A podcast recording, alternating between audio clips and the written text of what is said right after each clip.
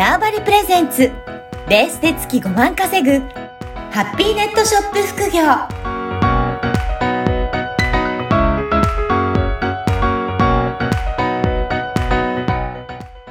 こんにちは、小ラボの岡田です。こんにちは。可能性を広げるネットショップアドバイザーのおじろです。おじろさん、今回もよろしくお願いします。よろしくお願いします。今回はどういったテーマでお話しいただけるでしょうか？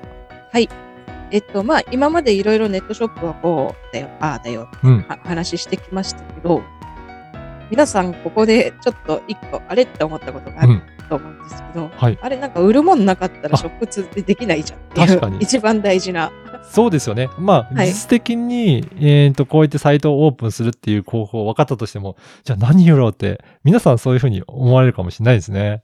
そうですね。うんはい。おじろさんはどうですか？最初、これ売りたいっていうものはあったんですかね？売りたいっていうものうは、ん。特になかったですね。そうなんで。すね。最初は。はいねで、あの、以前のエピソードでも、なんかはプラレールいらないから売ってみたら高く売れたとかっていうおはい話もあったように、やってみたら売れてたっていうね、とそうですねころもありますもんね。うん。いや、これね、特にないんだけどっていう方もいらっしゃると思うんですけど、これどういうふうにしたらいいんでしょうかね？はい。そうですね。うんえっ、と、もう、本当ね、最初から何か売りたいものがある人うん。は、もうそれを突き詰めればいいと思うんですけど、はい。あの、なんかやりたいけど、なん物販したいけど、何したらいいかなっていう人うん結構多いんですよ。うん。うん。で、私も最初は、まあ、そういう形で、まあいろんなもの仕入れ、仕入れちゃ失敗して仕入れて捨ててって繰り返してるんですけど、あ。はい。まず、あの、まあ、商品の差が、まあ、こういうふうに探すよって話はちょっと、あの、あと、置いといて、仕入れる場所っていうのが、たくさんあるんですね、実は。そうなんですね。はいはい。で、もう難易度別に簡単に仕入れれる場所もあれば、うん。すごいちょっと難易度が高いものもあって、いうことがあります。はあはあただ、覚えておいてもらいたいのが、簡単に仕入れられる場所はみんな仕入れられるので、はい。価格競争にもなりやすいし、はい。そこからなんか突出するような、例えば自分なりの価値の付け方とかうをん。しないとなかなか値段で負けちゃったりうん。うん。で、難易度高いとこは、まあ、難易度高いので、うん。仕入れるのも難しいから、そんな競合もいないよっていう。そういうことですね。はい。そこはね、ちょっとあらかじめ、あの、覚えておいてもらった方がいいかなっていう。いうことですね。確かに、はいあの、簡単なところは皆さんできるので、競合も多いし、難しければ自分も大変だけど、ライバルも少ないっていうはい。ことなんですね。はい。うん。これ、最初はどういうふうに手掛けていくといいでしょうかね？えっ、と、もう一番、うん。うんと、いいのが、まず、常に仕入れられる場所があって、まず東京都だ、まあ、これは大阪とかにもあるのかな。うんあの、仕入れ、なんかい、まあ、仕仕入れができるビル、ビルというか、なんか卸屋さんがいっぱい入ってる、はい。あの、あの、施設があって、そこへ、あの、行って、まあ、うん商品見せてもらうっていうのがいいし、なるほど。じゃあ、そういった卸でのものを扱っているところに、まず見に行ってみて、そうですね。これどうかなっていうところをはい調べに行くっていうところですね。そうですね。うん。うんただこれって東京と、うんあとなんか大阪とうん。福岡とかにもあるのか、はい。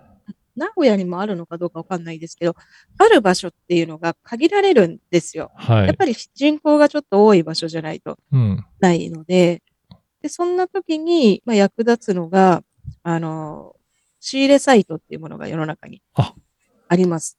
これはネット上であるってことですね。そうですそうですはいうん。で、ネット上で調べられる、あの、ものが、まあ、調べられるっていうか、そういったものがありますので、うん。そこをご覧いただいて、まあ、仕入れてみるっていうのが、まず一番楽かもしうれない。ーん。じゃあ、これで本当に地域関係なく、はい。ネット上で調べて仕入れることができるっていうことなんですね。そうです、そうです。はい。で、まあ、具体的な、あの、まあ、サイト名言うと、はいネッシーっていう、まあ、これ、うんインターネットで検索すると出てくると思うんですけど、はい。ネッシーっていうサイトだったり、うん。あと、ちょっとね、審査がいるから、まあ、みんなが審査に通るかどうかわかんないんですけど、スーパーデリバリーっていうサイトとか、あと、まあ、ここ、最近はね、テン、テントテンという、あの日本製品をたくさん扱ってるサイトだったり、はい。そういったものがあります。はい。そうなんですね。はいあの、もし、えー、おじろさんの書籍、ベースで月5万稼ぐネットショップ副業の書あの書籍持ってる方は、105ページを見ていただくと URL とかも詳しくありますので、ぜひそこからアクセスしていただくのもいいかなと思います。はい。あうんりがとうございます。はい。で、そういったところを探すと、まあ、先ほども最初におっしゃったように、簡単に登録というか仕入れができるところは、やっぱり皆さん仕入れするので、競争が激しいけど、審査が必要なようなサイトとかだと、ライバルも少ないので、そうすると、まずそういったメリットはあるっていうことですかね。そうですね。まあ、うんといっても、日本語で仕入れ、あの、登録できますし、はい。あの、難易度は全然低い方だと思うんで、やっぱそれでも、あの、競合はたくさんいるようになっちゃうかなと思います。はい。じゃあ、まずはそういった、あのーネット上から仕入れるっていうことも一つ、えー考えておくといいということですかね。はい、うんそうですね。ここでネット上で仕入れるときのなんか注意点みたいなものはあるんでしょうかね？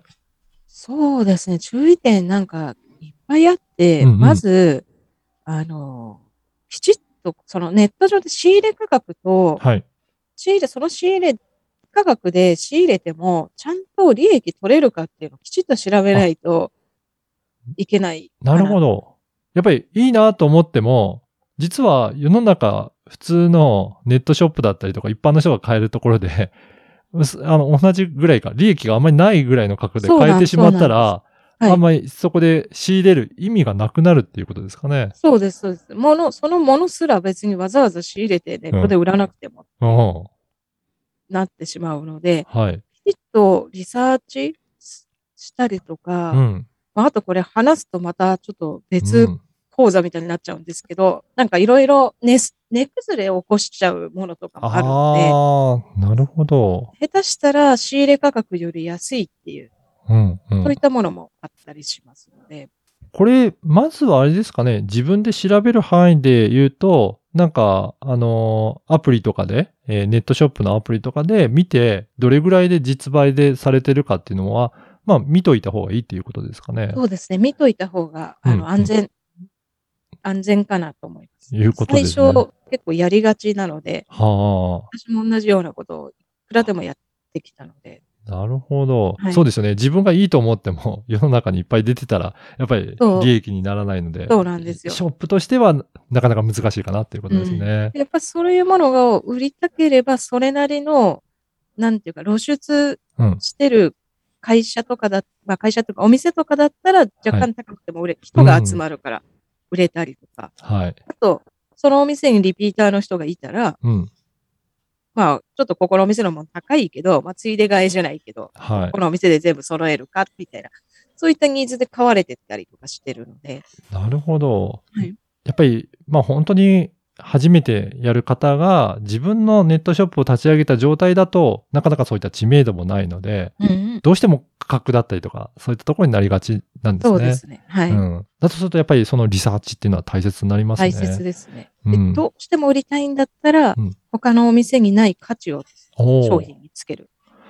例えば、どういった価値の付け方がありますかね？そうですね。まあ、例えばまたなんか仮面の話に戻るんですけれども、あの、ベネチアの、まあ私一時イタリアの仮面をはい。販売して、まあなんでそんなマニ、まあそもそもその チョイスがマニアックすぎるので、はい。あの、競合とかもない。まあでもね、競合とかもそんなにないんですけど、うん。意外とあれ、あのーなんかニーズがあったんですそうなんですいろいろね。ニッチすぎるからうんこそ、売ってるお店が少ないので、お客さんも当然数少ないはい。じゃない。で、ニッチなとこでこう、値段勝負になるっていうのが、すごい嫌だったので、はい。ちょっと売り方かん、めちゃめちゃ変えたんですよ。はい。で普通はその仮面武道会に使うとか、うんなんかパーティーに使うとか、そういった売り方を、あの、されると思うんですけど、そうです私ね。これはちょっと売り方一つ考えはて、飲食店とかに、うんお店の、なんか、インスタグラムの、あの、仮面、なんか、う仮面、仮面セットみたいな感じにして、仮面のポップそのお店のなんか、はい。作って、で、あと仮面とセットで1万円とかで売ったんです。おうおうそしたら飲食店とかに置いとくと、うんお客さんが被って写真撮って、それインスタに上げるじゃないですか。はい。